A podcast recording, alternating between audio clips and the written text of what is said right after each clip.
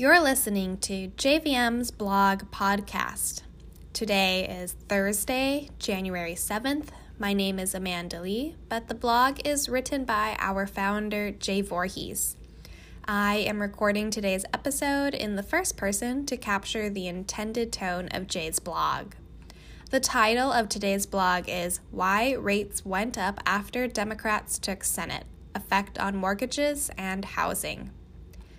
10-year Treasury exceeds 1% for first time since March. As soon as it became apparent that the two Democratic senatorial candidates would win Georgia, rates started to edge higher. As most readers know, mortgage rates tend to correlate to the 10-year Treasury bond, although this year that correlation has not been nearly as tight as in years past.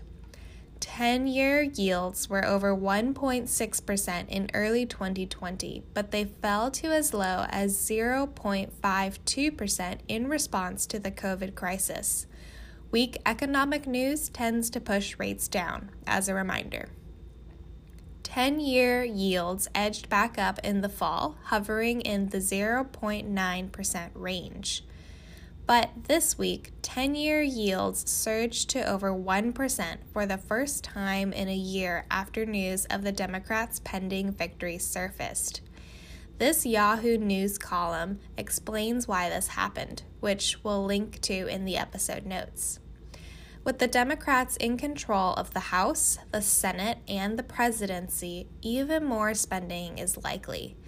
This is not just because the Democrats favor more spending. It is also because whenever one party has control of the legislature and the executive branch, there is always more spending, since there is less opposition to stop it.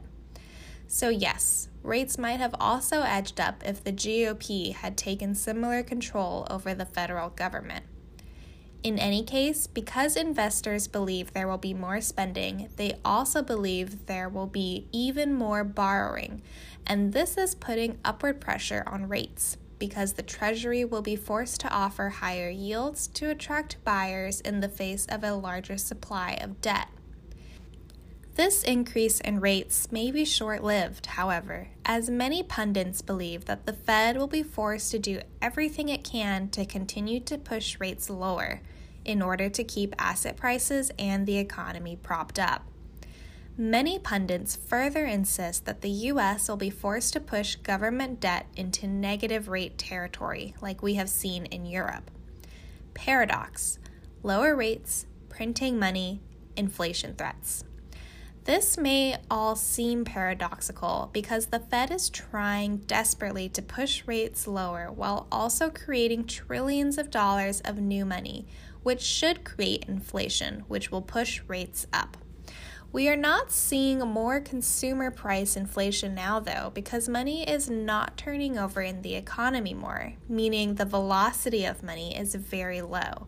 Consumers are saving more and spending less. Businesses are investing less, and banks are lending less.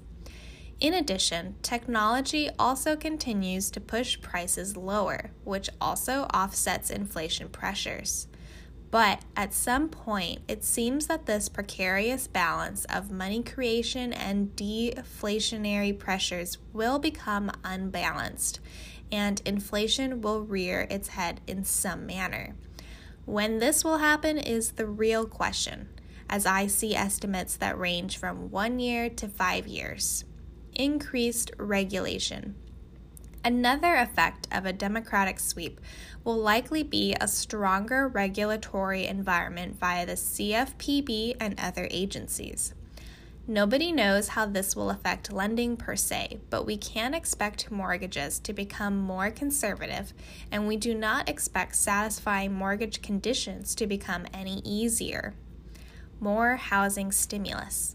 The Democrats also seem to be more in favor of stimulus programs too, such as direct housing grants and/or the increased availability of down payment assistance programs.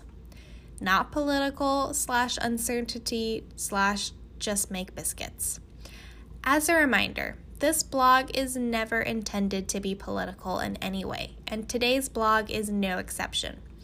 There's so much going on in today's world with trade wars, currency wars, the COVID crisis, massive debt levels, enormous government deficits, massive stimulus, political unrest, and central bank interventionism that nobody, especially me, has any idea how this will all shake out.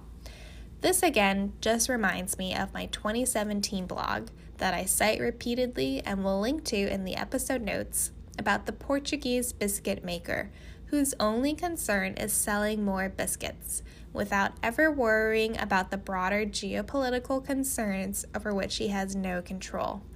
If there was ever a time to just make biscuits, it is now.